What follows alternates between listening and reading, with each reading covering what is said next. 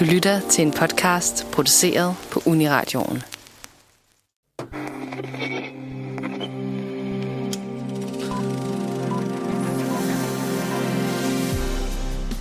Du kender ham som popkulturikonet James Dean, men hvem var han egentlig? Filmstjernen, teenageidolet og Hollywoods real-life Rebel Without a Cause nåede kun at lave tre spillefilm, men er alligevel blevet et af de mest kendte personligheder i filmhistorien. I dag dykker vi ned i filmene og personen bag personaen, James Dean. Velkommen til filmmagasinet Nosferatu.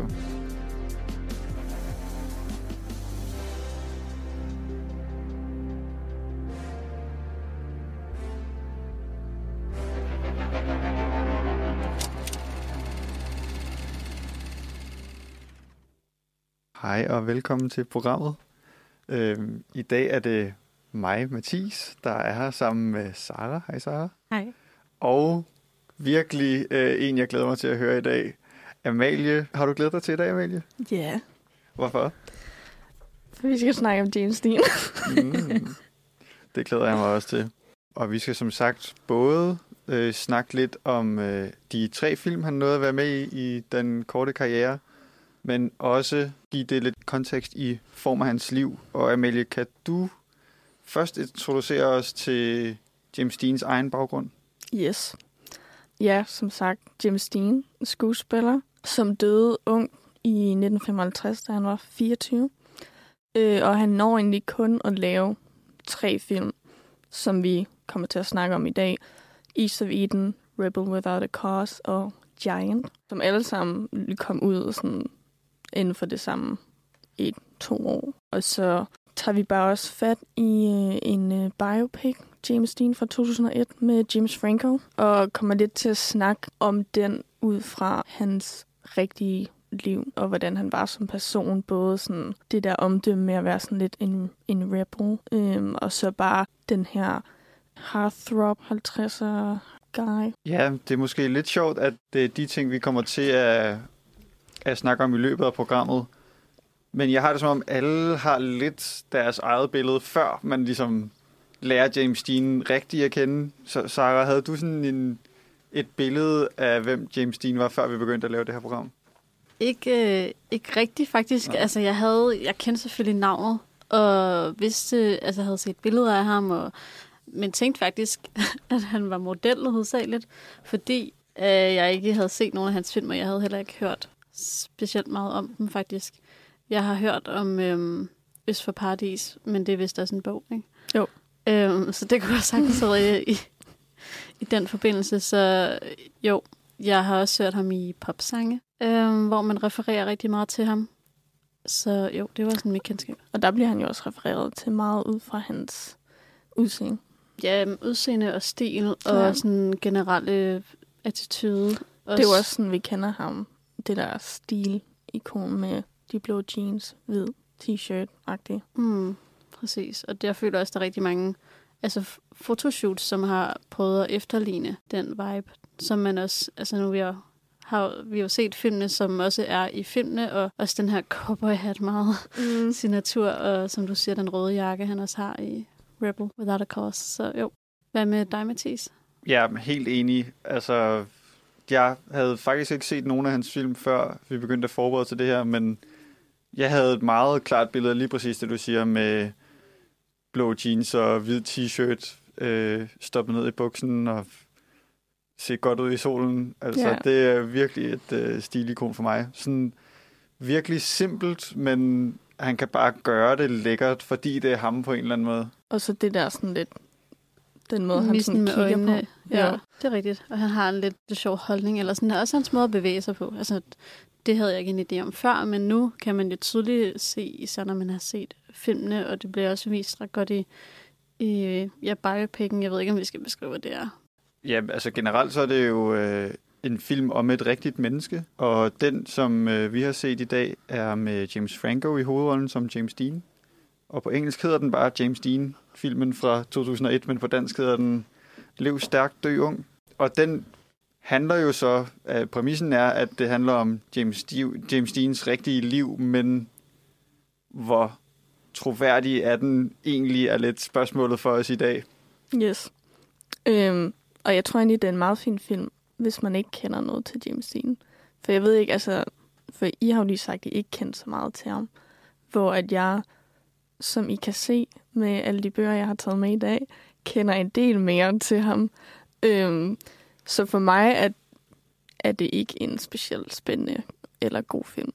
Så, øh, kontekst til lytterne, så har Amalie i dag øh, skrevet 12 siders noter og taget øh, tre bøger med med gode historier og billeder af James Dean. Ja. Så øh, hun er ret forberedt. Jeg, havde, jeg, jeg så faktisk øh, biopicen for lang tid siden, før Ja. jeg havde set nogle af de, fordi jeg kunne ikke finde altså, de rigtige film Ja. øh, nogen steder, så jeg tænkte, okay, det må være det næstbedste. Ja. Og den gjorde ikke et super stærkt indtryk på mig.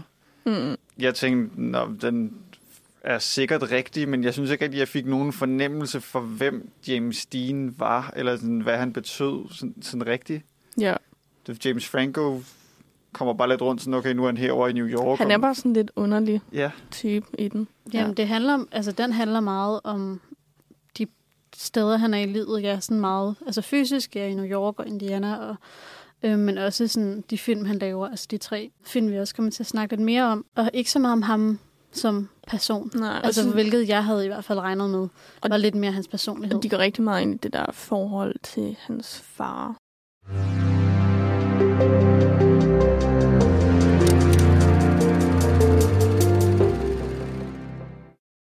Okay, men skal vi lige få på plads, hvordan det er i virkeligheden? Hvor bliver han født, og hvad, Yes. hvor flytter han til som den næste og den næste? Ja, så bliver det historieteam. Ja, men det har vi, det har vi brug for. øh, James Bean. Bean? Mr. Bean. James Dean øh, bliver født i 1931 i øh, Indiana til hans mor Mildred og hans far Winton. Øh, og de flytter så til Kalifornien Øh, efter nogle år, fordi hans far får et job. Han er sådan noget tandtekniker eller sådan noget. Og da han ligesom bor der, så er hans mor sådan meget omsorgsfuld og måske lidt følsom. Gør rigtig meget for ligesom udvikle den her interesse, James Dean har allerede her, som sådan i teater og bare sådan kunst og kreative ting. Men hun dør så af kræft, da han er 9 år gammel. Øh, hvilket selvfølgelig som en sådan 8-9-årig dreng er svært at kunne håndtere. Det gør egentlig bare, at han ligesom føler den her følelse af at blive forladt af hans far, som han sådan aldrig rigtig har så stærkt et forhold til, sender ham tilbage til Indiana, hvor han så skal bo med hans fars søster og mand. Ja, han bliver ligesom sendt tilbage med hans farmor og kisten med morens lig. Mm. Og der er sådan en historie med, at når de kører i toget, så hver gang de stopper, vil han løbe tilbage og sådan se, om morens lig øh, stadig var der. Mm. Hvilket man også ser i filmen. Der er det bare sådan lidt anderledes, hvor de sidder dernede Jamen, han og- sidder ligesom ved siden af og kisten, ikke? snakker til hende. Øh, og så vokser han egentlig bare op i Indiana i Fairmount på en gård med hans onkel og faster.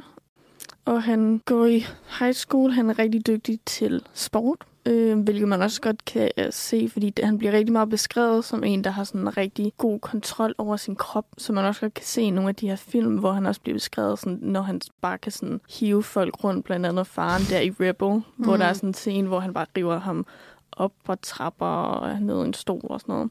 Ja. Øhm, og han var rigtig dygtig til sport, både sådan meget random, men sådan stangspring, øh, og så øh, basketball, selvom han ikke var særlig høj. Han er sådan noget 1,73 eller sådan noget. Ja, og så, men samtidig er han også interesseret i teater. Og det er meget inspireret af moren, ikke? Jo, Altså, fordi moren har ligesom øh, med poesi og ja, teater, ja. som du siger, meget kunstneriske. og han lavede også sådan noget, øh, jeg ved ikke, hvad man skal kalde det, sådan noget dramatisk oplæsning, hvor han vandt sådan stat-konkurrencen. Nå. Altså han vidste godt, selvom han var dygtig til sport, at det ligesom var skuespil, der var hans ting. Mm. Så når han også er færdig der med high school, flytter han tilbage til Kalifornien til sin far for at læse skuespil. Og egentlig, der sker der også allerede der med filmen igen, fordi der siger de, at han skal læse business. Men jeg er ret sikker på, at hans far vil have, at han skal læse altså pre-laws og sådan jura. Og han starter på det der Santa Monica City College. Og med Blandt andet- filmen, så mener du stadig den fra 2001. Biopicken, ja. Ja. Når jeg siger filmen, mener, mener Det jeg er bare lige for at gøre det klart. Ja. Det er den, der handler om hans liv. Igen, han læser også noget education, eller... Physical education. Ja, hvor øh, og så taler og sådan noget. Og så ender det også med, at han sådan får virkelig dårlige karakterer i juraen, men er god til teater og, Gymnastik. og gymnastik.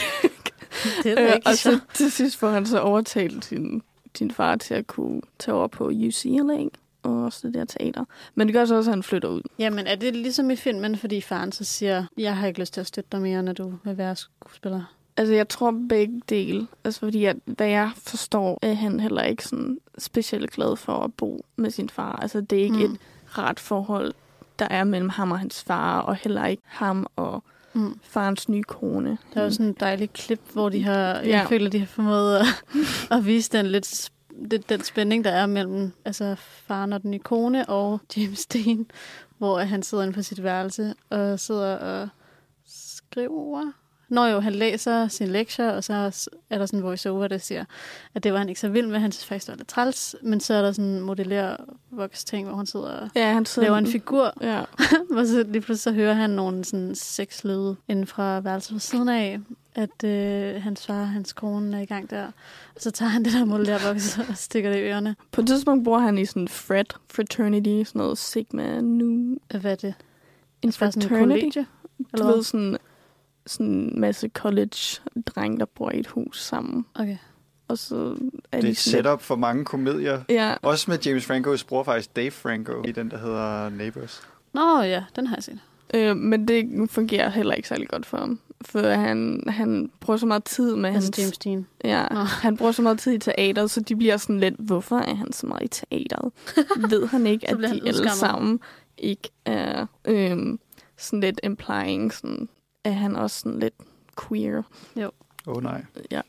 Øh, og så er der også bare sådan noget med, at han vil ikke lave sine ting ordentligt og sådan noget, og de, at han vil komme op og slås med dem hele tiden. Så allerede der, den der sådan personlige temperamentsskifte og tilbageholdenhed og bare sådan ensom. Ja, så møder han Bill Bass, som ligesom bliver en ven gennem resten af hans liv, som overhovedet ikke er i filmen, Mm. øh, biopicken, hvilket er mærkeligt. Øh, der er sådan en anden guy med, som han bor med, som jeg ikke ved, hvem er. I virkeligheden boede han med Bill Bass. De har ikke nogen penge. Det bliver meget et tema gennem hans liv. Han har ikke nogen penge nogensinde. Men det er også et, et tema i, i resten af, eller i de tre selvfølgelig film, ikke? At sådan, Øh, han de er, er broke, og, og han... Øh, altså, det er sådan meget, at når, det er, når han flytter til New York, så er det sådan noget med, at de spiser bare sådan havre, strå og sådan noget, og så bare tykker på det, for at få sådan en følelse af at spise. Ja, okay. Øh, og det var sådan noget... Anyway, han, øh, han er på college, han laver nogle teater der, han laver Macbeth blandt andet, hvor han er bare fucking dårlig. øhm, og så dropper han egentlig ud. Øhm, og Bill Bass, som bor med ham, er meget sådan, okay, han er fucking irriterende at bo med, hans temperament skifter hele tiden, nogle gange snakker han bare ikke til mig i sådan flere dage i træk.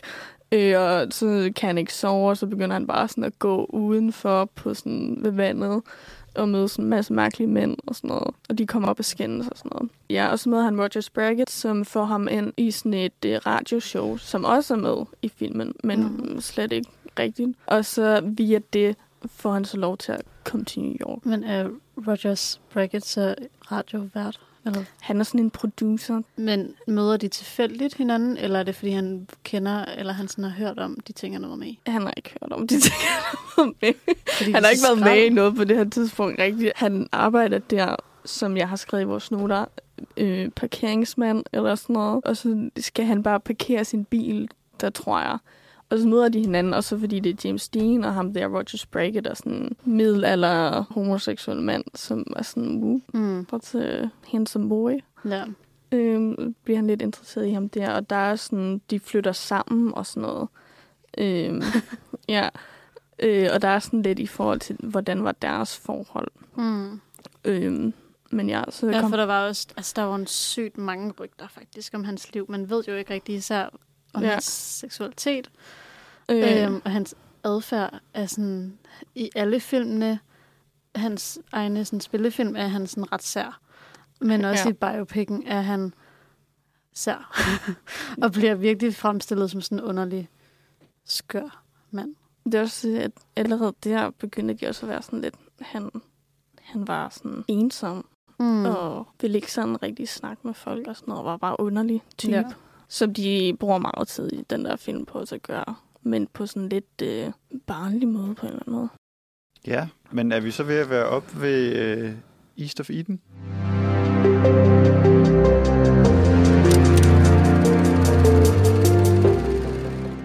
Og så er det tid til øh, James Deans første store rolle i en film, som kom i East of Eden, hvor han spiller Cal Stark. Cal, Trask. Cal Trask. Cal står for Caleb, men på trods af, at det navn er bibelsk, så er historien baseret på først og fremmest John Steinbecks Easterfiden, Øst for Paradis. Men den i sig selv er så også baseret på Kain og Abel fra Bibelen, de to brødre, hvor Gud ligesom tager imod øh, Abels offringer, men ikke Kains, og Kain bliver så jaloux, at han slår sin egen bror ihjel. Og hvis man kan snakke om en Gud eller øh, en Adam i den her film, så er det faren, Som hedder Adam. som hedder Adam, det er lidt mærkeligt, men som er vild med, med øhm, Cals bror, Aaron, også A som Abel, som er sådan meget øh, let tilgængelig, nem at forstå, regelret, øh, ser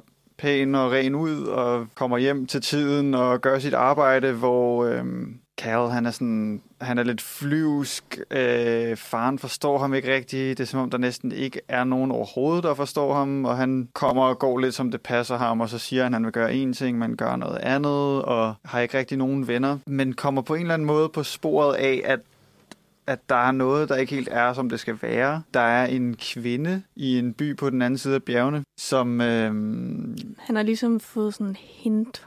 fordi at de to sønner har boet med deres far, som har sagt, at deres mor døde for længe siden, og man det er simpelthen ikke til at finde ud af noget om hende. Men øh, Cal finder langsomt ud af, at ja, det er vist nok øh, hans mor, som har åbnet et øh, casino i øh, en anden by. Noget, som faren øh, selvfølgelig slet ikke ville øh, kunne billige, fordi han er den øh, mest fromme og gode mand, som heller ikke vil tjene penge på den krig, som er ved at starte i Europa. Jeg ved ikke, om du har god kristen mand. nævnt, at det foregår i 1917. Yep. Så det er første verdenskrig, vi Ja, og Cal får ligesom et fif om, at hvis man nu for eksempel begynder at plante bønder, så kan man tjene en masse penge på det, når først krigen starter, fordi så kommer prisen til at gå op. Faren vil, han vil hellere have sit vilde projekt om at kunne nedkøle øh, salat med is, øh, og så fragte det ud over hele landet.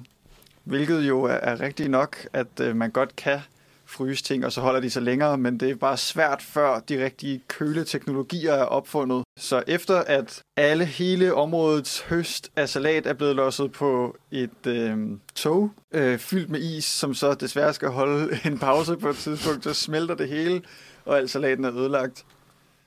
Men øh, James Dean som Cal er besluttet, fast besluttet på at tjene alle de penge, de har mistet tilbage, ved så at dyrke de her bønder, hvor det desværre ikke går værre eller bedre, end at til sidst i filmen, så afviser faren ham endnu en gang, fordi at det er beskidte krigspenge, og Kain kan således igen ikke få det, der er i, i Bibelen er Guds kærlighed, og i det her tilfælde sin fars kærlighed. Ja. Hvilket han også har søgt altså hele filmen Ja. igennem. ja. Efter sin fars sådan, ja, dunst eller sådan opmærksomhed. Ja. Fordi at der er den der perfekte bror, som han skal konkurrere med. Ja, og den perfekte bror har også en øh, kæreste, Ja. som... Øh, Men som er- ja. ja. Det gør hun, og hun er meget interesseret i Cal. Jeg synes, hun er meget sådan, hun, hun gør meget ud af i starten af filmen at sige, at hun faktisk er lidt bange for ham, og han snakker ikke rigtig til hende, men, men hun er faktisk også lidt fascineret af ham. Kan man godt se. Der er jo det der, det gode versus det onde Ja, ja, hvor at præcis. Aaron er alt det gode, og Cal er alt det onde. Ja. Og så alligevel er hun sådan lidt interesseret i den her lidt øh, dyrske Mm. bror. Jeg tænkte det lidt som sådan, fordi han er lidt bad boy-agtig. Ja, ja. Altså, så det er det, kvinder bliver tiltrukket af. sådan, det er i hvert fald det, jeg føler, jeg får ud af det. Ikke? Og Aaron er den her sådan lidt for perfekte sådan... Skal, men de har sådan en samtale, når de bliver gift jo faktisk, hvor hun er sådan, ej, jeg vil virkelig gerne giftes, men De ender jo med at slå op. Ja, fordi... Og så begynder hun hurtigt at, at snakke med Cal og blive gode venner med ham, og så er de sammen. Jamen, ja, det, jeg tror ikke engang, de er slået op. Jeg tror bare, at de mødes selvfølgelig ved tivoli og så op i Paris og Juno. Skal Når jeg Cal, ja, møder Ibra. øhm, Men imens at hun venter på Aaron, ja. og så har de sådan en hyggelig lille moment. Hvis nogen har set uh, The Notebook, så er det 100% inspireret derfra. Op i Paris og julet. Ja. Ja, men det, det der ligesom er... Han, jeg synes ikke, at Kal slår sin bror ihjel som sådan, ligesom Kain, men det er ligesom efter, at hele det her projekt med at få min far til at elske mig, med at arbejde så hårdt, som jeg nogensinde har gjort, og tjene alle de her penge til ham, det ryger i vasken. Så viser han så Aaron, deres mor, at hun Ja. er i live, og hun er dårlig i deres ligesom fromme øjne, fordi hun er en kapitalist, der tjener penge på, at folk skal komme og spille spil og drikke. Ja, det er jo mere det der med, at han sådan, sådan symbolsk dræber ham agtigt, at han ligesom ændrer hele Aarons verden ved både at sige alt, hvad du troede om dig selv og din mor er ikke rigtigt, men også nu har jeg Abra og alt det der. Fordi han bliver jo jaloux, fordi at selvom han har fået de der penge til sin far, så har Aaron lige før det annonceret, at ham og, og Abra der er forlovet. Og det synes faren jo er så Men det godt. har han ikke fortalt Abra. Nej, nej, det er bare noget, han siger. Det siger han. Han siger, far, jeg har en gave til din, øh, en fødselsdagsgave til dig. Øh, jeg vil ikke sige det på den her måde, eller et eller andet sådan. Og så, så annoncerer han det bare, uden at friet til hende endnu. Jamen, og det er også kommet lidt ud af desperation. Jeg tror måske, det er efter den der slåskamp, de har haft, fordi at der er en tysker i, i byen, Ja. Mm. hvor så alle går amok, sådan, at han er ikke øh, ked af det nok, at der er en af byens sønner, der er død i krig. Mm. Og under den masse slåskamp, så kommer brødrene også op og slås. Ja. Og jeg ved ikke, om det er ligesom der, det endelig sådan skifter for Abra, om at hvem hun skal vælge af de to. Eller sådan. Mm. Det er som om, synes jeg i hvert fald, at Aaron er lidt ændret efter det. Ja. Jamen, ja, for der er det der, hvor altså, han slår ham i baghaven eller forhaven, eller hvad det er. Øhm, og de så ligesom løber hver sin vej, og så Abra vælger så at løbe efter Cal i stedet for Aaron. Mm. Og så kommer Aaron ligesom og henter hende. ja, fordi de sidder og snakker. Hende og Cal. Og så synes jeg, i forhold til James Dean, så stjæler han bare scenerne. Altså, han er jo en meget øh, splittet karakter, ikke? der som slet ikke kan finde ud af ikke at have det her forhold til sin mor, fordi at han kan overhovedet ikke leve op til farens ja. idealer, og så han er hele tiden sådan tortureret og længes efter et eller andet at kunne forstå sig selv og spejle sig selv i, uden at vide, øh, hvem han er. Jamen, det er også det, altså meget det der med, at han er det, det dårlige. Øhm, og han vil gerne identificere sig selv med her moren, som også er dårlig eller er ond. Ligesom, Altså bare ikke så regelret. Det er ikke, fordi Ja. det er dårligt eller ondt. men det er også, jeg tror, klippet, jeg har taget med til jer, øhm, er også det der med, hvor at den der kontrast der er mellem faren og sønnen, at han, er, at han vil gerne have, at han er den der gode søn, men det fungerer bare ikke. Og så kommer der lige de der momenter, de der øjeblik, hvor faren ligesom slet ikke kan lade som om, i de øjeblik, hvor han kalder ham specifikt, altså, du er det dårlige. Six. And I suggest a little slower, Cal. And you don't have to read the verse numbers. For this shall everyone that is godly pray unto thee. And surely in the floods of great waters they shall not come nigh unto him. Selah. Seven. Not the numbers, Cal. Thou art my hiding place. Thou shalt preserve me from trouble. Thou shalt compass me about with songs of deliverance. Selah. Eight. You have no repentance. You're bad. Through and through bad. Det er virkelig sjovt, at han fokuserer så meget på de der numre.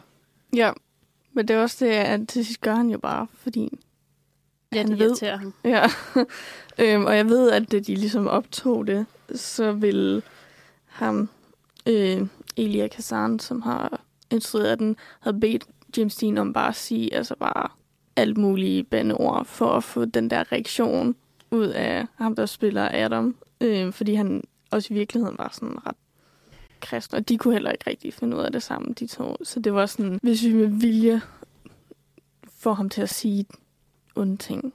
Ja. Og så tror jeg også bare, at de dobbede noget af det bagefter, for ligesom at få den rigtige, det rigtige replikker frem med den rigtige reaktion.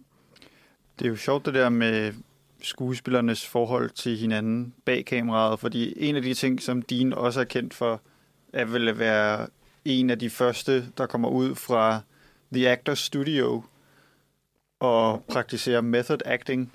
Ja, der er også lidt et misvisende billede, tror jeg. Fordi i filmen, Biopicken, øh, snakker de også om det der Actors Studio, og han kommer i virkeligheden også ind på det på sådan sin første audition, hvilket er meget... Øh, ikke sker så tit, men han var ikke øh, interesseret i det. Han, altså mange af de der, der underviste, der var sådan, jeg så ham aldrig i mit liv. Øh, så det var meget sådan opsat på at komme ind i det, og så når det skete, så eh. øh, og det der method acting var jo noget, han sådan var interesseret i før os, og så ligesom udviklede selv. Og det snakker de også om, det er, når, når de er færdige med den, at han ligesom blev så opslugt af den her verden i at være kaldt Trash, fordi han ligesom var så meget, også i virkeligheden, den her person med, med et svært forhold til hans forældre. Når de så var færdige, så fandt Julie Harris, som spillede Abra, hun fandt ham der inde i sit øh, dressing room. I filmen, biopicen, tror jeg, de sidder op ovenover eller sådan noget. Men i virkeligheden fandt hun ham bare sådan inde på hans værelse der, hvor han bare græd i sådan virkelig lang tid, fordi han bare ikke kunne håndtere det der med at skulle komme tilbage til den rigtige verden, øh, hvor han lige havde fundet en sådan ny familie i det her cast. Så det var også for ham sådan en virkelig personlig rolle. Hvor man så også kan sige, selvfølgelig at det er nemt at lave method acting, når ja, du nærmest bare er din rolle i forvejen. Ja, men samtidig så synes jeg også, at han er ret dramatisk. Altså, jeg synes, han, sådan, han bevæger sig meget rundt Ja, i, i billedet, ikke? Og sådan dukker ind og ud af skygger og om bag træer og frem igen og gemmer sit ansigt, og så lige pludselig er det der. Så jeg synes, nogle gange så får man sådan et slags chok af Ja. følelser, fordi så vender han sig lige om og giver et helt ødelagt ansigt til kameraet, efter man ikke har set ham i nogle sekunder. Ja, men jeg synes også, at det er især det der med sådan, igen det der med, hvor dygtig han var til at sådan kontrollere sin krop og sådan noget, at han bare, altså den der scene, hvor han står og snakker med ham, forretningsmanden, om de der bønder inde i det der omklædningsrum, hvor han sådan bare er over det hele og tager cigaretten, og så løfter han sig op ovenover de der skabe og bare sådan hænger. Øh, og lige før det kommer han ind i billedet ved sådan svinge på sådan en ræb hen over hele den der gymnastiksal. Så jeg tror også bare, ja, altså det var meget det der med at bruge altså alt, hvad han kunne til at lave de her karakterer. Jeg synes i hvert fald, det hjælper med at give noget restløshed Ja, til Is- det. især til sådan en karakter som Cal. Præcis. Som ellers jo skal være lidt altså forståelig måske følelsesmæssigt, men uforståelig for de andre karakterer, altså som i hvert fald i starten bare har en eller anden trang til at ødelægge ting. Ja, Fordi det er ligesom blevet hans identitet, at okay, jeg er ham, der fucker op. Det er Og- det, jeg gør. og det er også, altså han prøver sådan oprigtigt virkelig meget på at få sin fars kærlighed og sådan. Og man ser, at han sådan, altså han laver den der mærkelige ting, hvor de der salathoveder kan komme ned af og sådan En noget. slags rampe. Ja, og så alligevel bliver han skældt ud, fordi han har så stjålet den der rampe fra et andet tog eller sådan noget. Så selv hver gang han prøver, ender det dårligt. Ja. Kunne du lide uh, filmen, Sarah? Øhm, ikke rigtig, nej. altså, jeg synes, øh, det var også den første, jeg så, ikke? Den er bare meget teatralsk, og virkelig høj musik, og meget sådan ledende øh, musik. Sådan, jeg ved nærmest på musikken, hvordan at jeg skal have det. Det er sådan, jeg havde lidt svært ved, altså nu fokuserede jeg jo også på hans skuespil. Jeg synes, at han spillede vildt godt. Men, øhm, men jeg vil nærmest kunne sådan ikke behøve at lægge mærke til det, fordi jeg følte bare, at musikken var så, så meget en indikator for, hvordan at stemningen skulle være. Men og så, jo, så var det sådan en underlig kontrast, fordi dialogscenerne faktisk, hvor der er sådan ret meget snakken frem og tilbage, blandt andet den der, hvor han skal læse op af Bibelen, øh, meget stille. Altså, der er det bare dem. Ja. der snakker. Og det kan godt virke lidt langtrukken, så det var sådan en ret spøjs oplevelse, synes jeg. At, at se ja, James Dean som ja, skuespiller, men hvor at jeg tænkte, for det her også, det kan vi måske lige nævne, øh, den han blev Oscar-nomineret for. Øh, der var han jo så død, så han var også den første til at, modtage en Oscar-nominering. Han får to, faktisk, efter han stod. Ja, fordi han får også en for Giant, Giant, ikke? ja. Jo. Så jeg var bare, jeg havde, det ved jeg ikke, jeg tænkte bare, at den her, den var bare ikke lige så sådan Oscar-worthy, føler jeg, sådan, som det måske har været dengang. Og det ved jeg ikke, om det er bare mig, som ikke er til den slags film, eller der ikke lige ved, sådan, hvordan... Jeg ser ikke så mange film fra 50'erne, nemlig. så øh, ja, men ja, jeg kunne bare bedre lide de to andre. Jeg glæder mig til, at vi skal snakke om det. Jeg synes klart, at Giant er hans dårligste film. ja. Men, Men den der er, han også, heller ikke så meget med, jo. det er også bare en helt anden Ja. film. Men jeg kan godt forstå det der, hvis du ikke er til den her slags film, er den ikke så interessant. Og jeg synes måske, det er sjovt, du nævnte det der, Mathis, med, at uh, Dean han stjæler lidt billede, men jeg synes, at uh, Abra, hvad er det, det var det, hun? Ja. Øhm, hun stjæler billedet, fordi hun er så... Øhm, ja, jeg har bare skrevet teatralsk, men sådan meget... Åh, og i, og sådan nærmest sådan... Øh, øh, løber rundt og meget sådan øh, overdrevet i sit skuespil, og ja. Men det tror jeg, at for den tid også, så det tror jeg bare sådan mig. Det kan være, at vi kan snakke om det lidt i øh, kontekst med de andre film.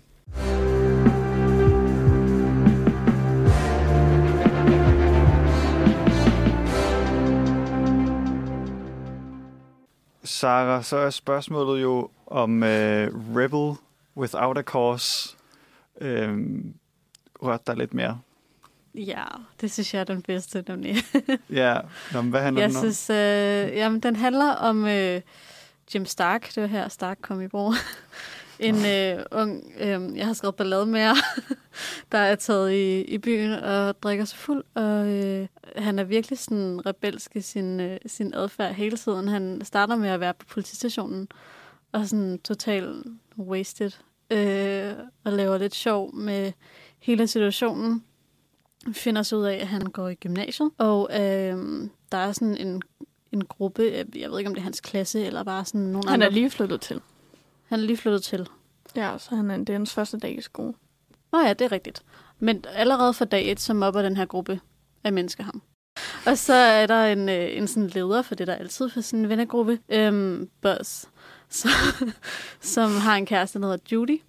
Og øh, Judy er jo øh, smuk, fordi der skal være en ultra smuk ung kvinde. Så Jim synes ligesom, at hun er ret nice, og, øh, men vil også stadig gerne have sådan lidt Buzz og de der De har jo også, anerkendelse.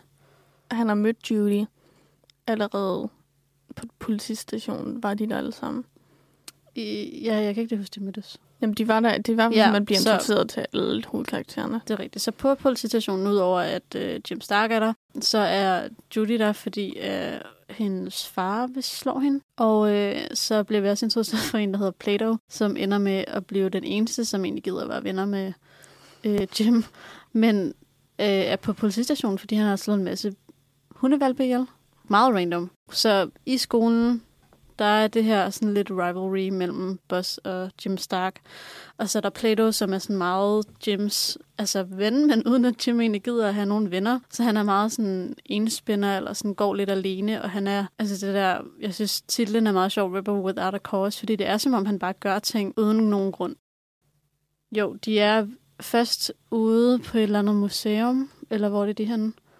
Planetarium. Ja, de er på sådan en Ja. planetarium. hvor han prøver at blive lidt venner, venner med ham, og så er der sådan en, øhm, så kommer de ud, og der er en scene, hvor at der er en eller anden sådan, jeg har kaldt det en knivleg. For så skal de ikke bare slås, men de skal sådan stikke hinanden med knive, eller, eller ikke stikke, fordi det må man ikke, men snitte hinanden. Og det leder så til på en eller anden måde, at nu skal de også ud og køre race. Ja, de kalder ham hinanden sådan noget chicken. Nå ja, og det, det er er bare rigtigt. sådan det værste. Så, så Jim hader at blive kaldt en kylling. Du skal ikke fortælle ham, at han ikke tør noget som helst. Og det gør ham her boss. Så Ja. jeg tror, det er derfor, han bliver ultra provokeret. Og drengene, eller den der vennegruppe, vil også bare have en reaktion ud af ham. Det, jeg også synes, der er sjovt, er, at Judy Der er sådan en scene inden den her, hvor at Judy og Jim går sådan hen ad gaden. Ja, de er naboer, tror jeg. Ja, og snakker, hvor hun egentlig virker som om, at hun ret godt kan lide ham. Men alligevel, så er hun med i den her lidt mobbeagtige gruppe.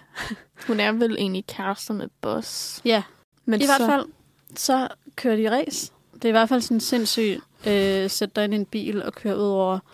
Nej, kør hen mod en kant op på et bjerg, og så skal man jo så rulle ud af bilen, men den, der gør det først, er en kylling. Ja, det er vildt voldsomt en leg. Virkelig sindssyg leg. Ender også totalt galt, fordi at Boss sidder fast i dørhåndtaget, tror jeg, og kan ikke åbne døren og rulle ud, så han kører ud over kanten og dør.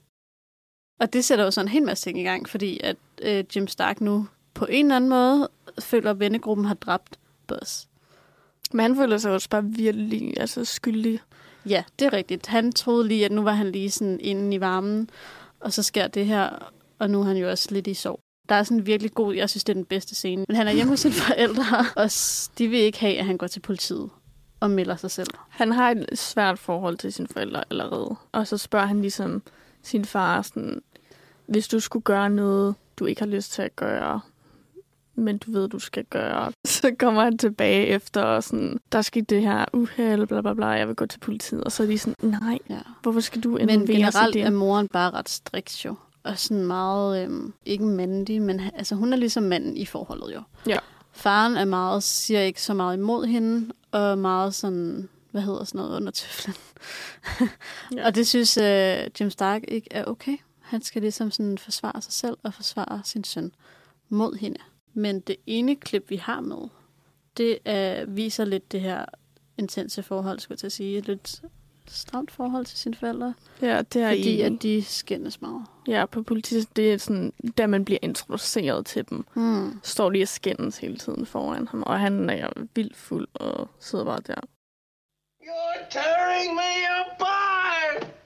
What? You you say one thing, he says another, and everybody changes back again! That's a fine way to behave. Well, you know who he takes after. Selvfølgelig mega ikonisk linje. Blandt andet fra Tommy Wiseau, en anden stor øh, skuespiller, der har citeret det. Øhm, men ja, og så øh, møder han Plato og Judy, og de... Ja, okay, nu bliver det meget detaljeret. ja, det er og fordi, så de tager de over til sådan et forladt hus, hvor de leger sådan lidt familie. ja, det er fordi, de skal gemme sig jo. Ja. Øh, Bosses vennegruppe vil jo gerne De mener, at han har været taget til politiet og sagt, hvad der er sket. Og det har han egentlig ikke på det her tidspunkt. Nej, men de vil gerne øh, tæve ham, fordi de tror, det er det her, han har gjort. Og, øh, og Plato prøver så at beskytte ham, fordi at han netop føler sådan meget stærk altså bånd mellem de to. Ja. Øhm, Judy er jo så bare med, fordi nu er de ligesom et, ikke et par, er de et par? det tror jeg. Nej, men de kysser i hvert fald. Og imens det sker, så ligger Stakkels Plato der helt alene, og vågner så op til, at vennegruppen står over ham og skal til at tæve ham, hvor han så løber væk. Og er utrolig sur på Jim og Judy over, at de bare har forladt ham, fordi han netop havde tænkt, at de skulle være sådan lidt en familie, passe på hinanden, og nu er han bare blevet svigtet. Så For Plato har ikke nogen forældre. Nej, det er rigtigt. Og så øhm, det bliver sådan lidt en krimi til sidst faktisk, fordi øh, Plato åbenbart har en pistol liggende under sin hovedpude, som han så har taget med, og den her, da han så flygter ud af det her forladte hus, øh, væk fra vennegruppen der, der, bliver, der kommer politiet, hvis det også, fordi der er blevet affyret nogle skud, ikke? og gemmer sig i plantaret. Og så står politiet bare udenfor og sådan venter på ham, som om at han er sindssyg. Altså, det er han jo også lidt på det tidspunkt, ikke? Så sker der det, at de vil... Altså, Plato går rundt med den der pistol, og de er sådan, åh oh, nej, Plato har en pistol. Øh, og så finder Jim Stark ham ligesom, og på en eller anden måde får han ligesom lavet et eller andet trick, så han får pistolen og får lov til at kigge på den, og så tager han kuglerne ud og giver pistolen tilbage. Så, øhm, og så kommer han ud, og så har han ligesom aftalt med politiet, at de kan komme ud, men så har han den der pistol i hånden stadig, og så tror politiet, åh oh, nej, nu er han skyde nogen. Og så skyder de Plato. Og så kommer Jim Stark og sådan, mm, jeg havde kuglerne. Og så det er ligesom det, den slutter med, at Plato dør. Ja, efter han havde tidligere faktisk skudt efter en betjent. Og så siger Stark også på det tidspunkt, der introducerer han Judy for forældrene og siger, she's my friend. Og, sådan, Ja. og de har gået og leget det der farmor og børn. Så jeg synes faktisk, det er fuldstændig det samme som øh, Easter Feeden. Alle de der forhold er fuldstændig ens. Altså han øh, mangler noget øh, at kunne spejle sig i for sine forældre. Øh, og han øh, har en rival, hvor han ender med at score rivalens kæreste. altså, jeg synes bare, at den her, den er en meget, meget, meget dårligere version. Af Easter Weekend? Ja, Men det Ej, her jeg synes er jo sådan... tempoet er så meget bedre. Sådan det er pick så it up. Det og her- manus, um, altså sådan, dialogerne fungerer bare meget bedre. Jeg synes, det virker mere sådan Og så synes- flydende og naturligt. Det giver bare ingen mening. Han starter i high school, det første dag i high school, og så sker alt det her på en dag. Ja, ja. Det er fuldstændig sindssygt. Men det er også det, der er meningen, at den skal være lidt sådan stor. Der er ingen grund til, at de hader ham. Altså Nej, måske, nej. jeg forstår godt, at man driller hinanden i high... For det første, så er de også alle sammen 38 eller sådan noget. De ligner overhovedet ikke high school. De er faktisk alle sammen sådan unge. Nej. Øh, sådan, øh, hende, der spiller Judy, øh, Natalie Wood, var 16, tror jeg. Okay, hun er også meget god. Men hele, øh, der sker bare så meget i den her film faktisk, og den tror jeg er en af de grunde til i forhold til Easter Eden, at jeg godt kunne lide den, fordi der er så mange forskellige sådan, elementer af, øh, hvad hedder sådan noget, øh, altså relationer. Der Ja. er relationen mellem Jim og Judy, og mellem Jim og Buzz, og mellem Jim og Plato, og mellem Jim og hans forældre, og mellem forældrene selv. Jeg elsker, at der er sådan en scene, hvor at faren går øhm, rundt i sådan en, hvad hedder sådan et forklæde. Der, hvor han har tabt maden. ja, og jeg ved ikke hvorfor, men det er fordi, det er igen sådan noget... Altså, jeg tænker 50'erne, det er da ikke så ofte, at man har set, at sådan manden render rundt og sådan meget...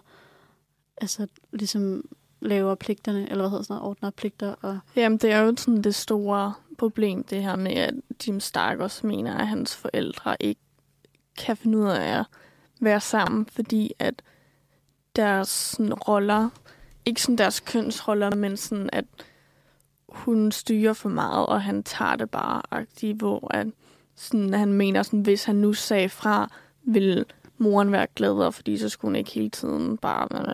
ja, præcis. Så det synes jeg er et virkelig interessant aspekt. Øhm, men den her film er jo ligesom hans film.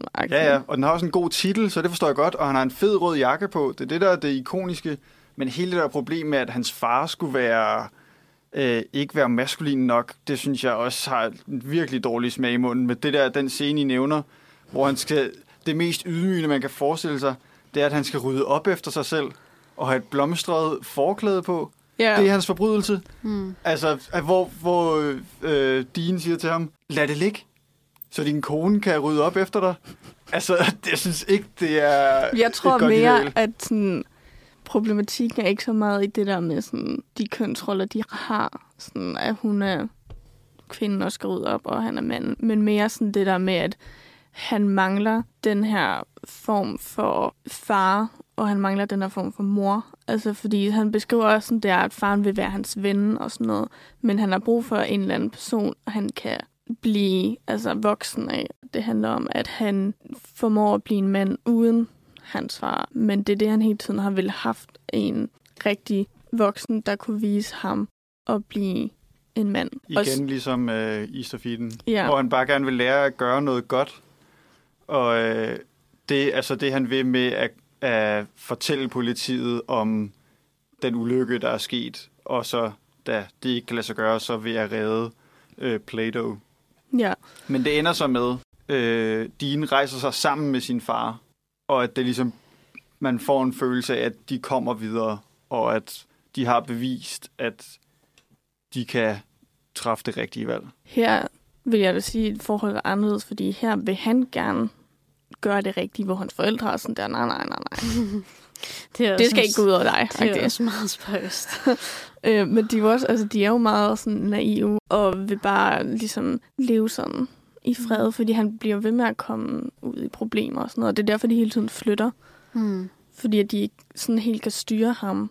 Netop fordi, at de ikke kan finde ud af at, at snakke med ham. Men det er også... Øhm, tager han ikke også selv det op på et tidspunkt og siger, at I flytter jo kun, fordi jeg laver ballade, ikke fordi, at I bliver ved med at få nye jobs. Hvilket Ja. ja. er det, de siger til ham, ikke?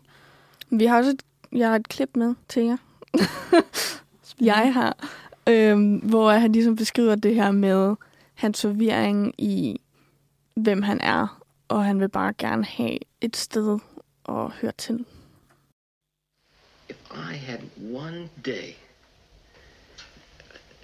when when I didn't have to be all confused and I didn't have to feel that I was ashamed of everything. If I felt that I belonged someplace, you know? Og det er jo også hele sådan egentlig problematikken i den her film. At det der med, at de til sidst så finder et sted, hvor de kan høre til sammen. Så laver de deres egen familie. Mm.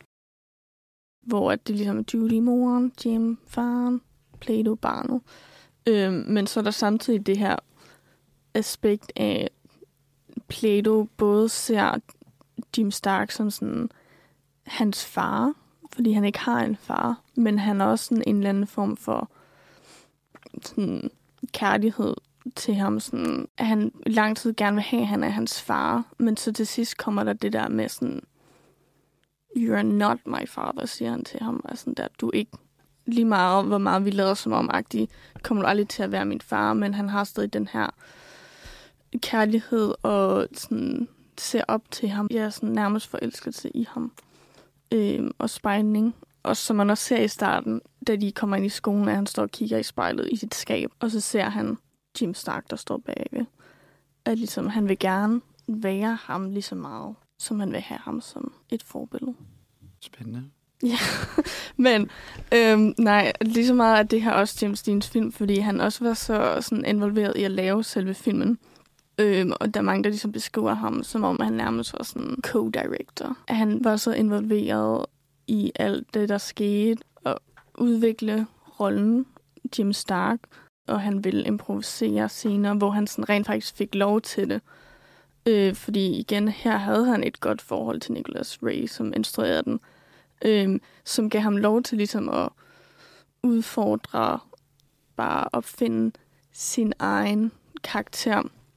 Øhm, og bare hele startscenen, der hvor han ligger fuld med aben, er bare sådan improviseret. Øh, og så ligger han bare der og finder på sådan, åh, nu leger jeg med aben, og så ligger han den i seng og sådan noget der. Og det er sådan lidt mærkeligt barnligt, men samtidig sådan et godt billede af den her karakter, men også bare James Dean i sig selv, som den her lidt dreng, der var fanget. Men var han også ikke meget glad for at improvisere og sådan, ja, gøre sin, sit Jo, eget? altså der var meget sådan beskrevet, af sådan der, at han ville aldrig gøre det samme to gange, men det er meget forskelligt, om instruktørerne synes, det var godt eller ej. Ja, ja. Fordi nogle af dem synes, at det var så irriterende, og de kunne slet ikke med hinanden. Men Ja, som i Giant, ikke? jo, Som vi også skal og også om. bare i noget af det Broadway, han var i før, i Eden og i Rebel, så, altså, så embracer de det ligesom mere. Men også, øhm, at han kan få lov til at leve sig helt ind i den her rolle, når han jo kører med den der method acting style.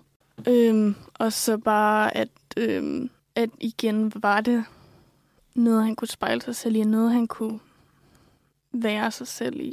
Og det også blev til det her billede af, ligesom du siger, det der rebel without a cause. Altså, hvorfor gør han det? Mm. At det ligesom også var den første sådan, film, hvor at man får sympati med de her unge. Også selvom det er sådan lidt, hvorfor gør de det her? Så kan man stadig godt forstå den der længsel, han har til at kunne finde et sted, hvor han hører til. når han ikke kan det derhjemme. Ja, ja. Helt sikkert. Men øh, jeg kan se, at du også har skrevet altså, det der Rebel som en, en queer-film. Oh my god, nu ringer min mor til mig. øh, I virkeligheden var øh, ham, der spiller Jado, Plato, Salmineo, øh, han, jeg tror også, han kom ud senere som biseksuel, men han var også sådan, at, at den rolle hjalp ham til at finde plads og ligesom udfor, udforske den side af sig selv. Men var det her den film, som, hvor at man begyndte at snakke meget om hans seksualitet? Og sådan, altså Jamie Steens... Det tror jeg bare var sådan hele tiden. Nå, okay. Men der er, sådan, altså, der er en hel sådan, ting med den her film som en queer-film i forhold til Platos forhold til dem, men også Jims forhold til ligesom de her to karakterer, og, og ikke kun som sådan seksualitet, men også bare sådan det her forhold til det maskuline og feminine, også i forhold til forældrene. De er ligesom også omvendt, og hvem skal han identificere sig med? Øh, også bare det klippet lige der, det der med sådan, hvis jeg bare ikke havde en dag, hvor jeg var så forvirret. Hmm. Der er også, øhm, hvis vi skal holde den op imod biopicen, den her scene, hvor øh, øh, ham, Mr. Warner, jeg er ret sikker på ham, der ejer studiet, Ja. øh, at James Dean, øh, karakteren, jo har været ude og snakke med et eller andet magasin. Og så, hvad var det? De spurgte ham om et eller andet omkring hans seksualitet. De og var så, sådan, er du homoseksuel? Ja, og så har, har, har han svaret sådan, I don't go through life with one hand tied behind my back. Sådan, Ja. ja.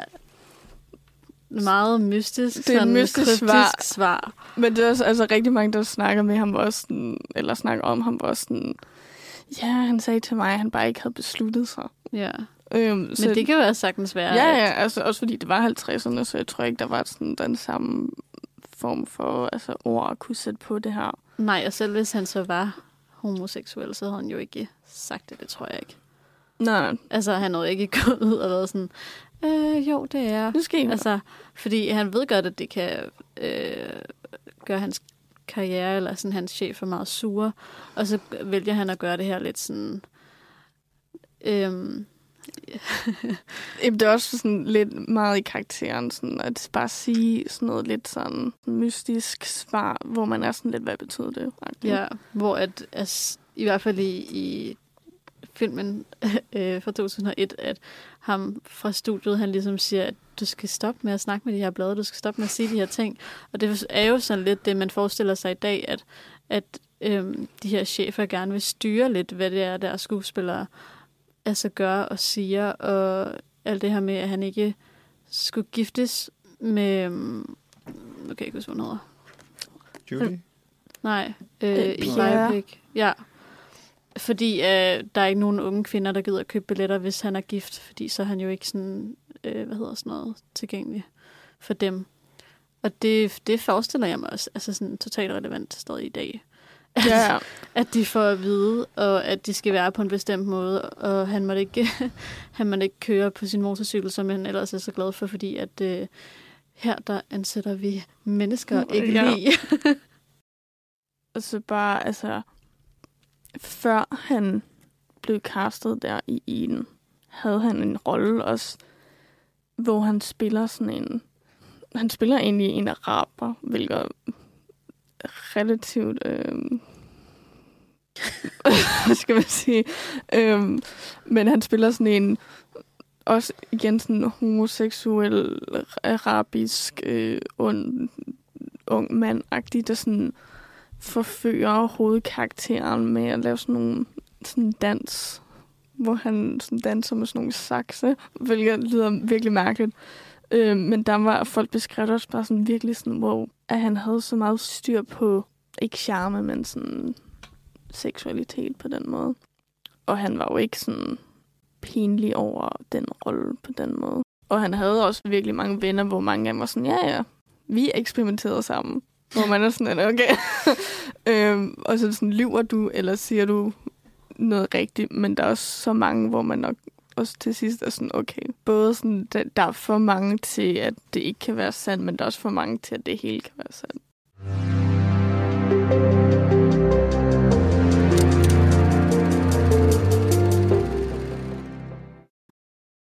Jeg tænker, inden at vi måske hopper til at snakke om Giant, og snakke lidt mere om det her faderfigur og sådan lidt daddy issues, som James Dean jo vist også har haft i virkeligheden, ikke? Øhm, fordi i filmen om hans liv, der ender det jo sygt lykkeligt. Altså, de får jo meget sådan ja. wholesome afslutning. Godt nok så har de, det sagde du var opfundet, Amalie, at det der med, at faren skulle være ikke hans far rigtigt. Ja, det ved jeg ikke, hvor de har fået fra. Nej, men det sker i hvert fald i den film. Og så har de sådan en god snak om, hvorfor at han har været så fraværende, og hvorfor han ikke har behandlet ham så godt. Og hvad hedder sådan noget, når man, når man han får lige det øjeblik, inden han dør, agtigt. Ja, men der tænkte jeg også sådan, hvorfor, altså, hvorfor tror jeg, at de har valgt at sådan opdigte en lykkelig slutning? Men jeg tror, det er meget, altså det er meget for filmen. Eller sådan, fordi øh, han dør lige efter, så giver det bare en endnu mere sådan en følelse af et smukt øjeblik, eller... Men der tror jeg bare, at det er mere interessant at se sådan virkelig bare sådan trist og hjerteskærende moment, hvor at han netop ikke får det. Jamen, det er fordi, at du er sådan som person, og jeg vil gerne have lykkelige slutninger. Ja, jeg tror, hvis man skulle tage den realistiske, ville det blive sådan en lidt mere forvirrende, sådan ud at flyve kunstagtig film, der ikke rigtig følger den samme ark. Ja. Mm. Altså, jeg synes, det giver mening i forhold til en Hollywood-film, så tænker jeg, ja, så runder vi af med sådan det her øjeblik. Ja. Men jeg tror bare, at mit problem var generelt bare, hvorfor bruge så meget tid på det her forhold, de bare har opdigtet. De gør som om, han hele tiden ville sådan opsøge hans far, og sådan komme hen og besøgte ham, og ville fortælle om alle de her ting, hvor jeg er ret sikker på, at han bare sådan Var ligeglad. levede sit liv. Ja. sådan, fordi det var jo heller ikke, fordi han var gode venner med sin far. Mm. Nej, det er, det er jo sjovt, at der er, han har de her meget øh, særlige forhold til sine forældre i virkeligheden, og så i begge de film vil jeg have snakket om, at det er det samme. Mm. Jamen, det er det. Præcis. Altså, men det er nok det, de også har kørt på, det der med sådan, ah, nu kender I hans film. Nu, nu skal I høre, virkeligheden var præcis sådan også. Ja. Hvor at, altså, jeg tror bare, at det ville være mere interessant og et bedre billede af, af ham. Og ligesom vise det der rigtige, altså af en dreng, der sådan bare rent faktisk var sådan ret ødelagt af sin opvækst med sin far, og det manglende forhold til sin far. Men jeg føler også, de viser det altså udmærket. Øhm, så er der godt nok det der med, at han hele tiden vender tilbage, men det føler jeg bare meget et, øhm, et tegn på, eller sådan et billede af, at han bare virkelig gerne vil have hans anerkendelse. Og han siger på et tidspunkt, at sådan alle i hele verden kan lide mig, undtagen dig. Hvad sker der? Jamen, det ved jeg ikke. Ja, ja, men, Men men altså, sådan, du ved... Jeg tror igen- bare mere, at han fandt de der farfigurer i så mange andre personer, Ja. som han kendte meget bedre end hans rigtige far. Mm. Jeg tror bare, at det var et dumt brug af tid, fordi der er så mange andre interessante ting at snakke om James Dean, end det her, der ikke er rigtigt. Ja. Så hvor, hvorfor tror du, du, at de har valgt at tage det med? Ja, nok også noget Hollywood-pis. Altså, lige så meget, som jeg sådan godt kan forstå det. Jeg synes bare, det er ærgerligt. Altså, jeg synes ikke, det gør noget for filmen. Jeg synes ikke, det gør noget for hans karakter. Jeg synes ikke, det gør noget for at vise, hvem han er. Øh, for han får ikke den der afslutning. Nej, nej, liv. mens James Dean som person føler jeg egentlig, fordi uden at have, hvis jeg ikke havde set de tre andre film, og bare, altså ligesom Mathias gjorde, skulle se en film om ham, og så den først, så tror jeg egentlig, jeg ville få et udmærket blik om, hvordan han var. Igen kan man sidde tilbage, det kan man jo med alle film om øh, rigtige personer. At, er det her rigtigt? Det, det, der står faktisk til sidst i filmen sådan, det her er baseret på fakta, eller det meste er baseret på fakta.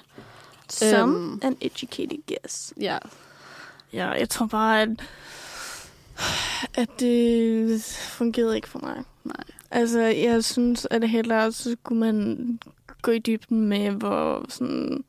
ødelagt. Ja, altså... Men det var også det, du sagde i starten jo, at hvis man kender ham godt i forvejen, så lad være med at se den film. For den, så bliver man bare sur, tror jeg.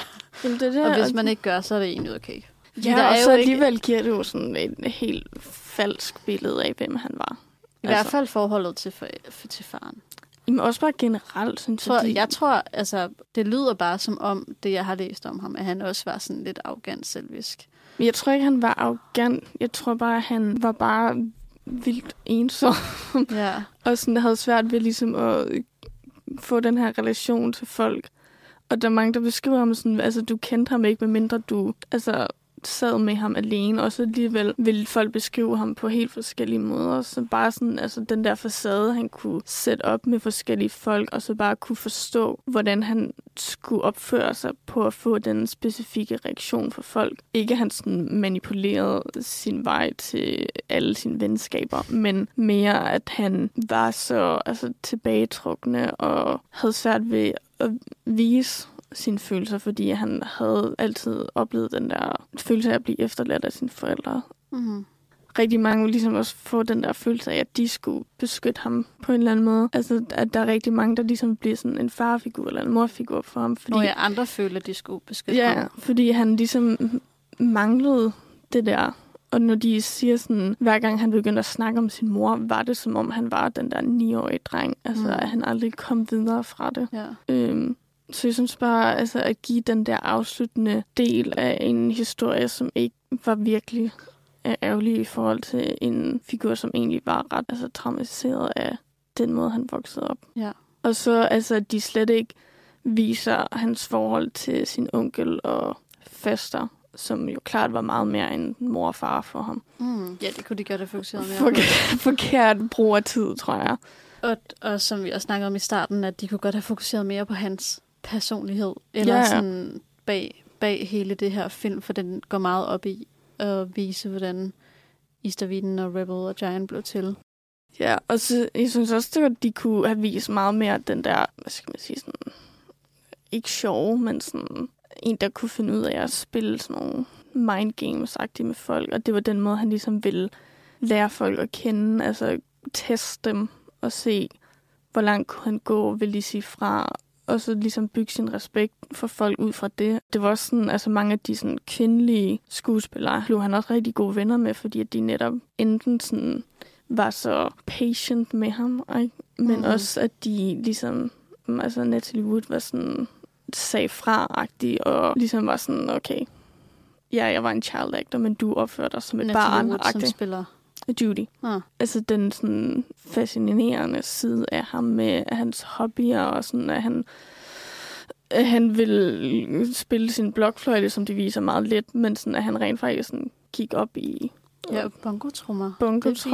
lidt. Ja, som var en stor del også. Og bare alt det der med biler, føler jeg heller ikke, de gør nok ud af. Fordi at han Nå, beskriver det det, virkelig som sådan en ting. Sådan, jeg følte mig kun helt i live, og som den ægte mig, når jeg kørte i bil. Ja, Ja. det kunne de godt have haft med. Men,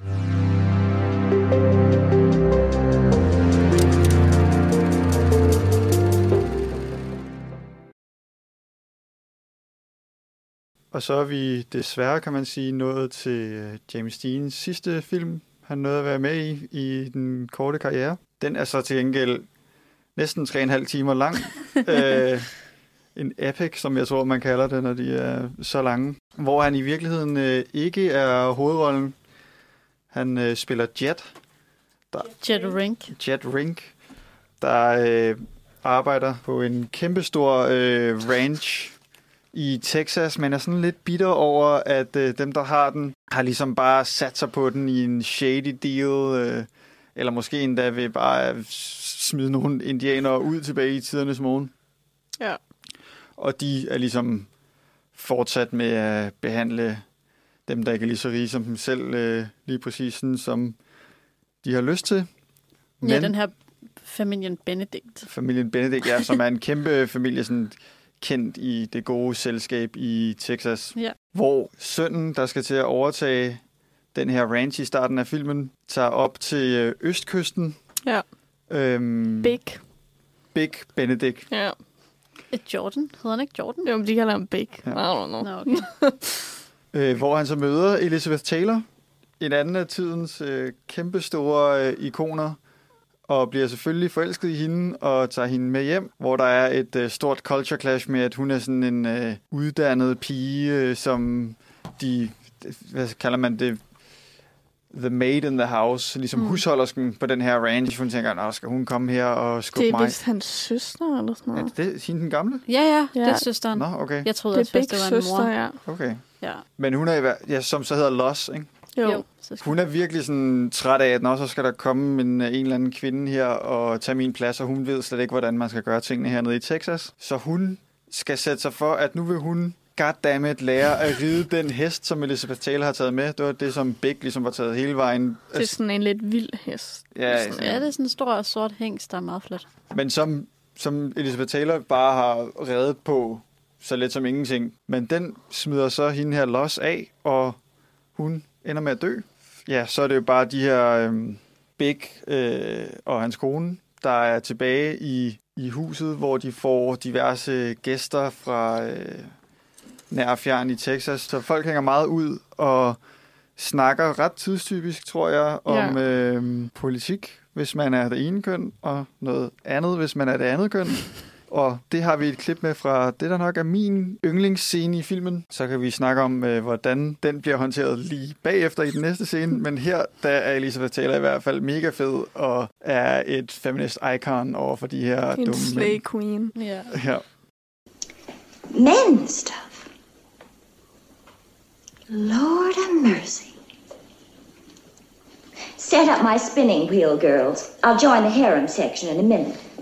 Now, Lily, don't you go worrying your pretty little head about politics. You mean my pretty empty head?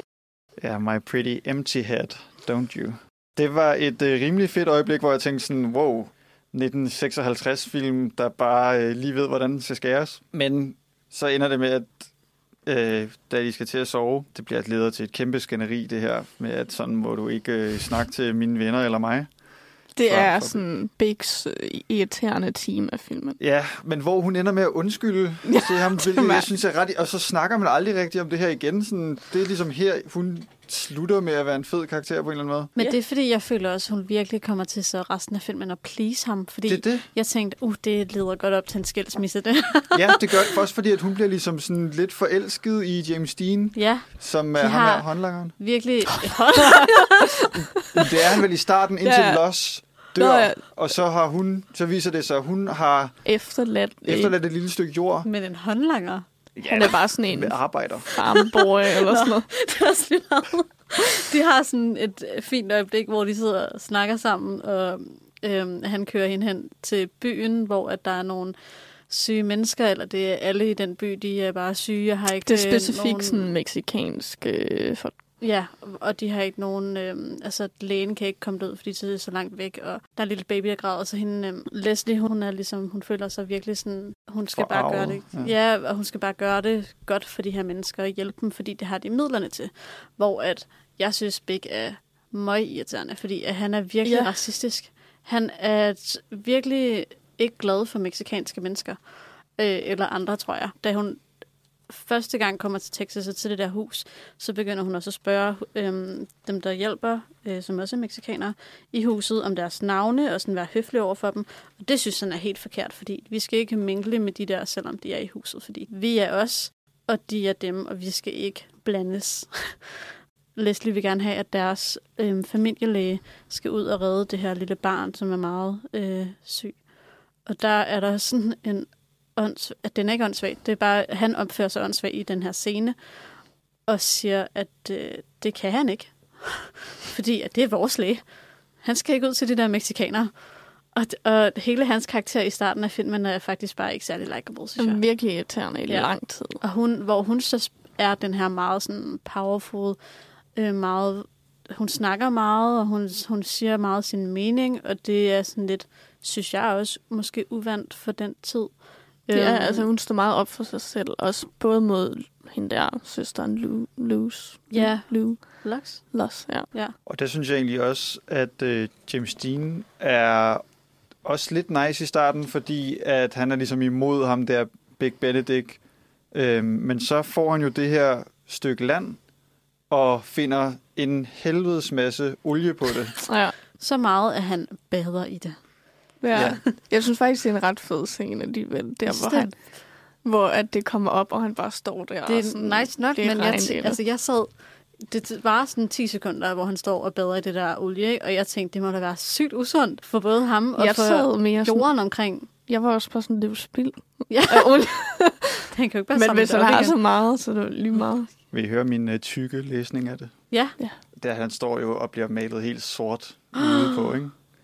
Men bliver han ikke også lidt sort indeni efter det der? Fordi at, øh, så bliver han rig, og så bliver han bare et kæmpe røvhul. Det er også hans switch for at blive good guy til faktisk ikke irriterende. Så Ja. han bliver også racistisk der. Ja, ja. Og vi har et klip her faktisk, hvor han så kommer tilbage for at uh, rub it in their faces på Benedict-gården. I'm rich, baby. I'm a rich. I'm a rich boy. Me, I'm gonna have more money than you ever thought you could have. You and all the rest of you stinking sons of Benedicts. Meget fint ordspil der. Ja, det synes jeg også. Men ja, filmen har stadig lang tid tilbage efter øh, det her punkt. Ja, jeg synes, den, starter stærkere, end den slutter. Ja, det synes jeg godt nok også. Men det er også, fordi den er alt for lang. Altså, Den den, er følger hele Big og Leslies liv, og fordi de bliver jo sammen. Jeg forstår ikke, hvorfor. Jeg forstår ikke, hvorfor de kunne lide hinanden til at starte med, Nej, faktisk. og hele det er sjovt, fordi jeg lagde mærke til, at de første 10 minutter af filmen kunne basically være en kortfilm om deres sådan, romance. Det er meget sådan romantisk øh, boy meets girl, øh, og de bliver forelsket. Slut. Filmen kunne være sluttet der.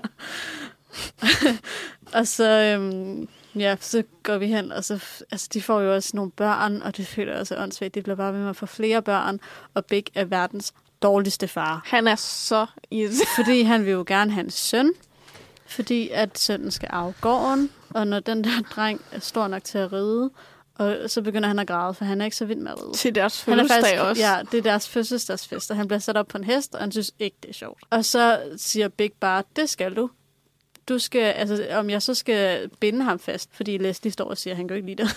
Det er faktisk, jeg synes, det er sådan en virkelig pinlig scene. Altså, sådan, Jeg synes det er bare, det var ubehageligt super ubehageligt. Og der, jeg har faktisk aldrig oplevet så meget babygråd på så kort tid. Fordi der er den scene, og så er der en scene senere, hvor at Leslie har forladt Big, thank God, i noget tid, flytter op til sine Nå. forældre. Thanksgiving. og børnene er til Thanksgiving skal fodre deres gås. Kalkun. Kalkun. og så... Ej, undskyld.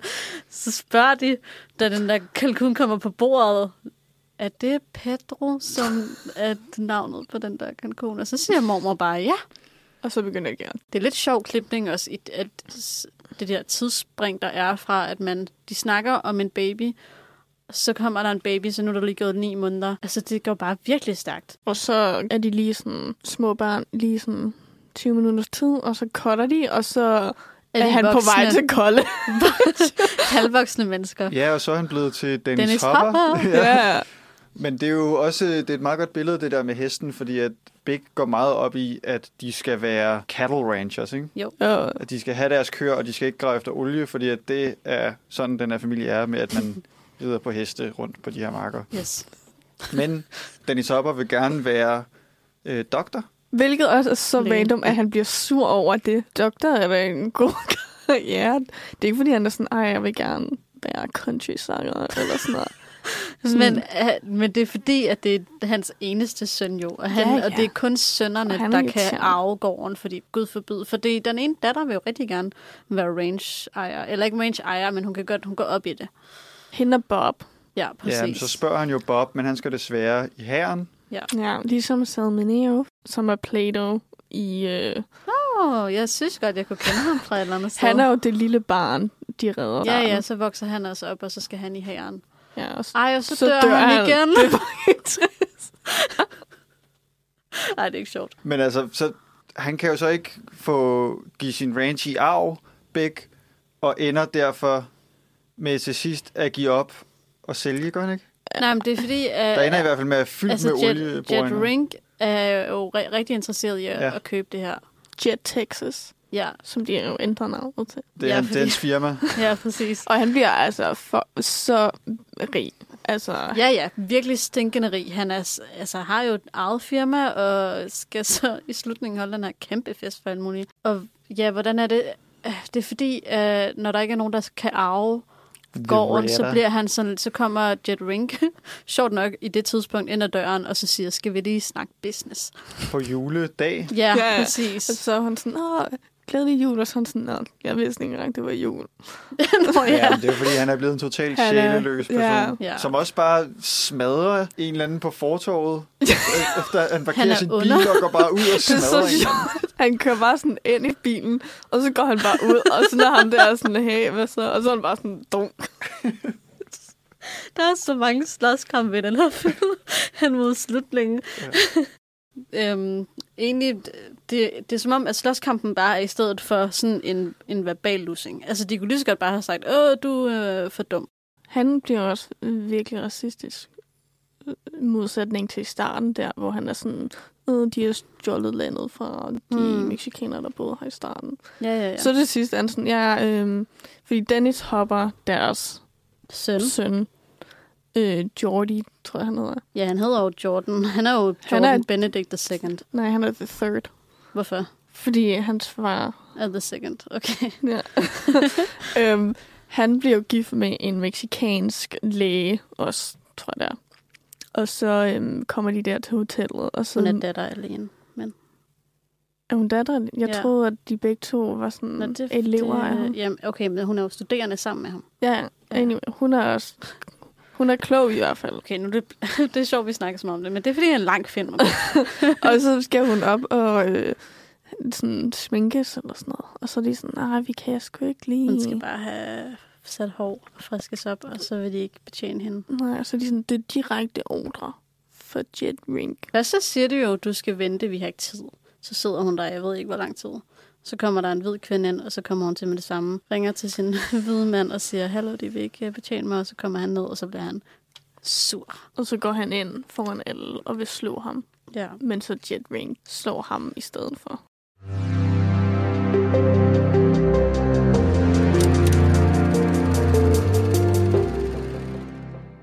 Det kan være, at vi skal springe til lidt øhm, karakterudvikling for Big Benedict, fordi han har sådan en endnu en slåskamp mod øhm, Jet Rink.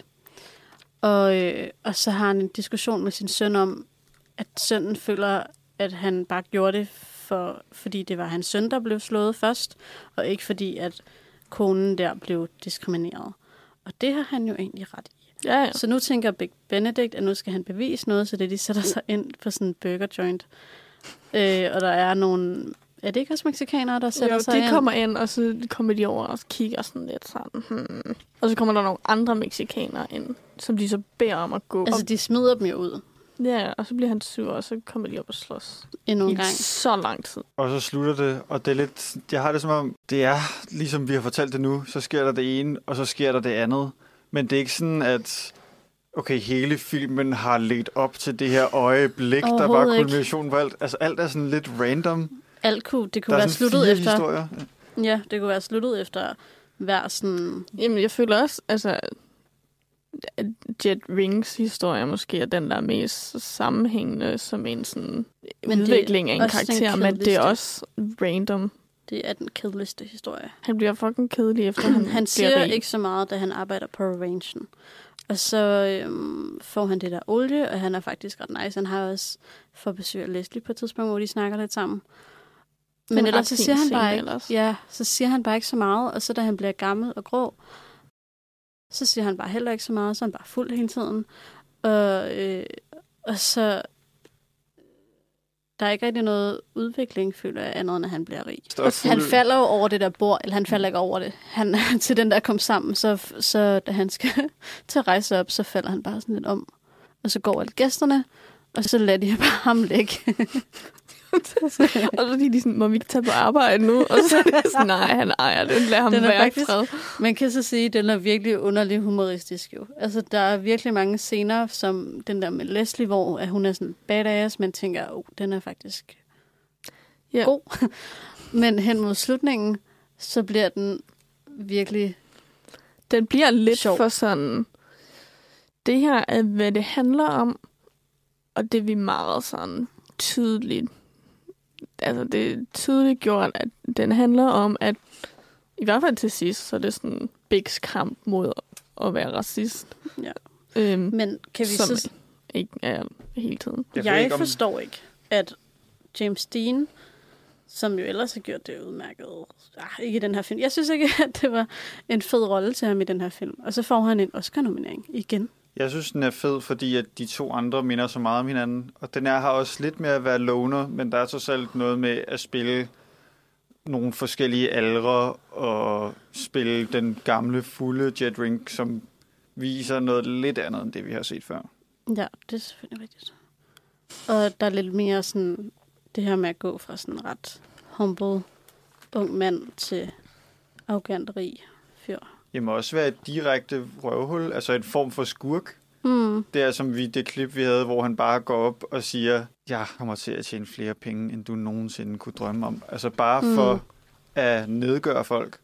Ja, Og det tror jeg også, at måske, hvis der er en rød tråd mellem alle de her historier, at Big til sidst øh, vælger øh, ikke at være racist over at være kapitalist. Men det var også fordi, at hans barnebarn er helt meksikansk. Ja, det er sådan lidt taget ud af det blå. Sådan, så kommer der lige en scene til sidst, okay, så har vi en pointe. Det er så underligt den måde. Det sidste sådan, shot af de der to babyer, der sidder der, og så ser man sådan, den ene har sådan hvide hud, blå øjne, og så den anden baby er sådan lidt mørk.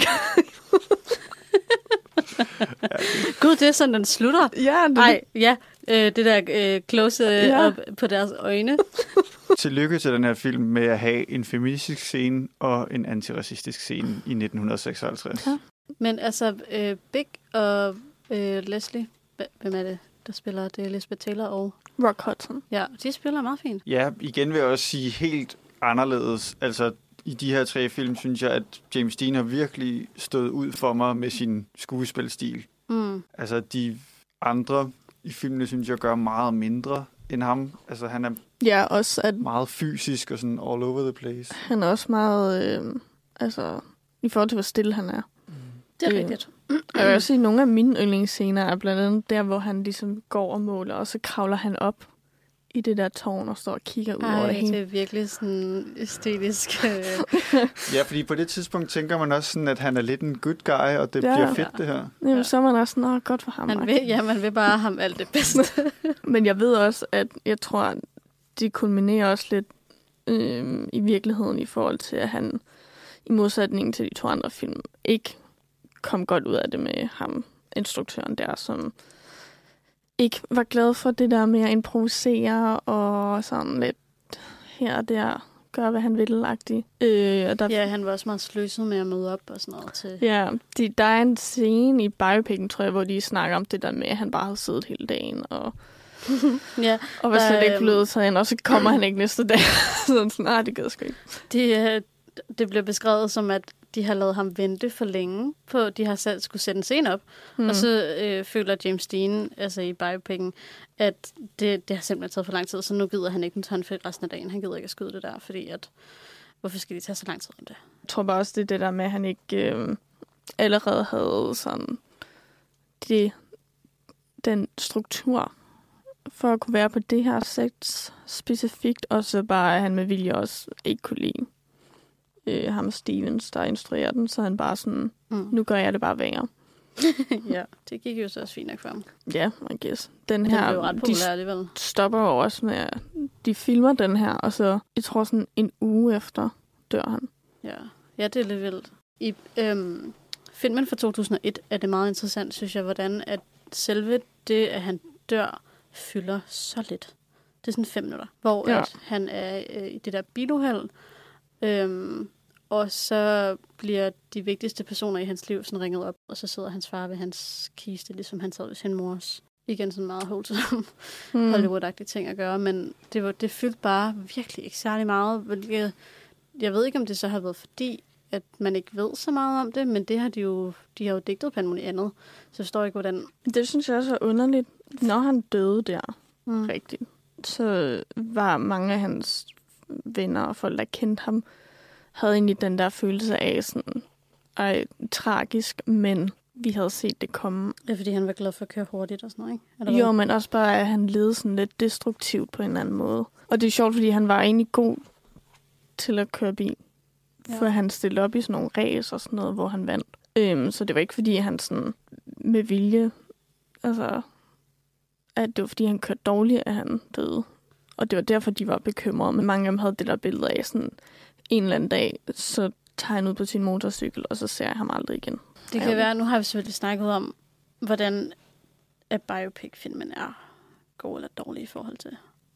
Og, men så omkring sådan selve James Deans eftermæle, Mm. og det her med, jeg så for eksempel sagde, at han bliver nævnt i film, og vi alle sammen blev enige om, at han er meget sådan en stilikon. Måske lidt mere, end han er filmstjerne i mange folks øjne. Hvordan han lever videre sådan nu. Altså Jeg- nu er du for eksempel stadig kæmpe fan. Altså jeg vidste slet ikke så meget om ham, før jeg mødte dig, Amalie. Jamen, jeg tror også, for mig var det også sådan, at jeg var blevet interesseret i det der med, at jeg egentlig ikke vidste så meget. Mm. Øhm, Men hvor kom interessen fra? Det ved jeg ikke. Jeg tror bare, at jeg en dag tænkte, hmm, hvem Åh, er nice. James Dean egentlig? jeg tror måske, jeg tror måske, jeg hørte den der Halsey-sang, hvor han bliver nævnt. Og så var jeg sådan, hvad mener de egentlig med det? Ja, det er rigtigt. Og så googlede jeg ham, og så kom jeg ind i sådan et hul. Mm. Øhm, men jeg synes, at der var et ret sådan, fin måde, de forklarede det på en af de her bøger, med det der med, at hans eftermæle er også meget det der med, hvor mange der kunne identificere sig selv med ham, fordi han spiller, altså selvom han ofte måske spiller den samme rolle, så er det alligevel så mange forskellige ting, folk altså se sig selv i, i ham. Mm. Øhm, for de siger alt muligt med sådan, altså både de der rednecks, øhm, Jet Ring Deans og Country Dean, øhm, Cal Trask og Punk Dean, Slither Ja, Queen ja. Deans, alt muligt. Øhm, men bare det der med sådan, James Dean er mig.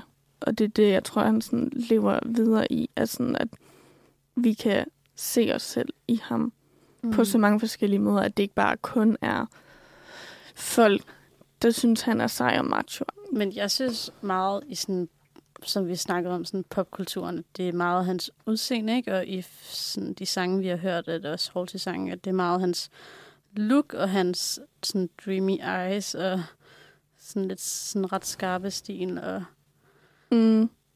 det er meget det. Det er ikke så meget hans altså, personlighed, for jeg tror, hvis man spurgte folk, om de kender sådan personen James Dean, tror jeg ikke, at måske... Nej, det tror jeg altså, det er nok det mere sådan moderne, øh, vores generation, at vi kun kender til ham. Mm. Men på det tidspunkt, og de er sådan 20 år efter, hvor de der film var populære, var det jo meget det der med, at, at folk kunne se sig selv især Rebel. Og det er jo bare sådan meget sjovt, at, at stadig en karakter, som altså i 55, at det stadig er sådan, ligesom du sagde, da det ikke kom, at noget af det, han sagde, var så sådan ægte på en eller anden måde, at mm. du kunne selv se noget fra din egen familie og sådan noget i det. At det alligevel bare... Jamen, det, det er interessant, det der klip, du snakker eller henviser til nu, hvor han siger, you're tearing me apart, og øh, hele forældrene skænderier og sådan noget. Det er virkelig ægte. Der er også den scene, hvor han ligesom, øh, hvor moren prøver at tale ham fra at melde sig til politiet, hvor han siger, "Mm, vi er alle sammen en del af det her. Sådan, selvom det ikke kun er mig, så altså, alle er en del af det, og hvis der er ikke andre, der gør noget, så gør jeg noget. Udover at jeg tror, at folk kan genkende, altså, eller hvad hedder sådan noget, ja, identificere sig med ham, så ser de også meget op til, at, at han var vist også sådan, altså i virkeligheden, så vidt jeg forstår. Mm. Ja. Øhm, og så det interessante er jo også det der med sådan... Han blev også ligesom sådan en myte, legende fordi han døde. Men tror jeg så, at han var ligesom... Hvis han ikke var død, om han var blevet Jeg så gad kendt. så godt at vide, hvordan hans karriere havde set ud mm. efterfølgende. For det er også bare så vildt, hvordan at man nærmest kun har lavet altså film i de to år. Jeg ved ikke, hvor lang tid det tog at optage dem, men og så bliver man ultrakendt, og så dør man så ung. Ja, jeg tror, han kunne... Eller han ville helt sikkert have fået en rigtig stor og flot skuespilkarriere. Hmm. Men som ikon tror jeg næsten ikke, man kan blive større. Altså, jeg tror også, der er noget med det der med, at vi kun har de billeder af ham, vi har. Mm. Hvor han er så ung og så flot. Mm. Og har det der ansigt med øjnene, hvor man virkelig... Altså, jeg synes også stadig faktisk, at noget af mit yndlingsarbejde med ham er sådan modelarbejde. Mm.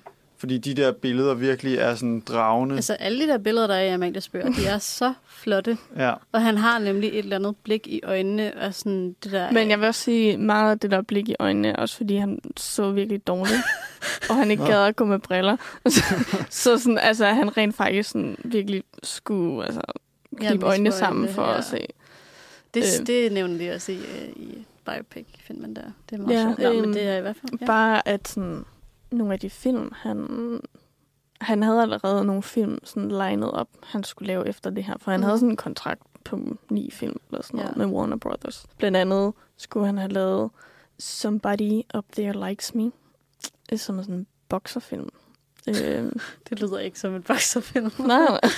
Øh, baseret, det var også baseret på en rigtig person, men der bliver han så erstattet af Paul Newman. Øh, og jeg ved, at der var rigtig mange, der sådan snakkede om, at han nok var gået ind i sådan mere sådan instruktør rolle også. Ja. Både fordi han havde det der blik for det allerede i Rebel, øh, men også at han var interesseret i sådan kamera. Sådan. Altså, så du tror, at han ville være gået sådan relativt hurtigt ind i instruktørrollen? Det ved jeg ikke. Jeg tror bare mere sådan, at det havde nok været en vej, han var gået. Mm. For jeg kunne godt forestille mig, at han til sidst ville blive så træt af skuespil. Jeg kunne godt forestille mig, at han blev træt af altså, restriktionerne. Jamen, og, det er jeg mener, ja. Ja, alle reglerne med, at han skal følge andres, og han vil gerne lave sine egne ting. Og jeg tror Man kan jo også- også sagtens lave en, en film, hvor man er hovedrollen. Han var jo også relativt træt af det der Hollywood-liv. Mm. Øh, så det tror jeg også gerne, han ville sådan lidt tage afstand fra. For han boede jo i New York lidt sådan væk fra det. Mm. Men bare sådan det der med at skulle ja, leve under alt det der kontrol, han ikke selv vil være en del af og sådan noget. Ja. Øhm, det tror jeg var det. Meget Fantastisk. fint. Tak for i dag. Ja, følg os på diverse øh, sociale medier. Vi er på Facebook og Instagram. Vi har vores hjemmeside, nosferadio.dk, og øh, vi sender radio hver torsdag. og øh, der ligger en masse nice artikler inde på hjemmesiden, så gå ind og læs det. Ja, ellers tak for i dag.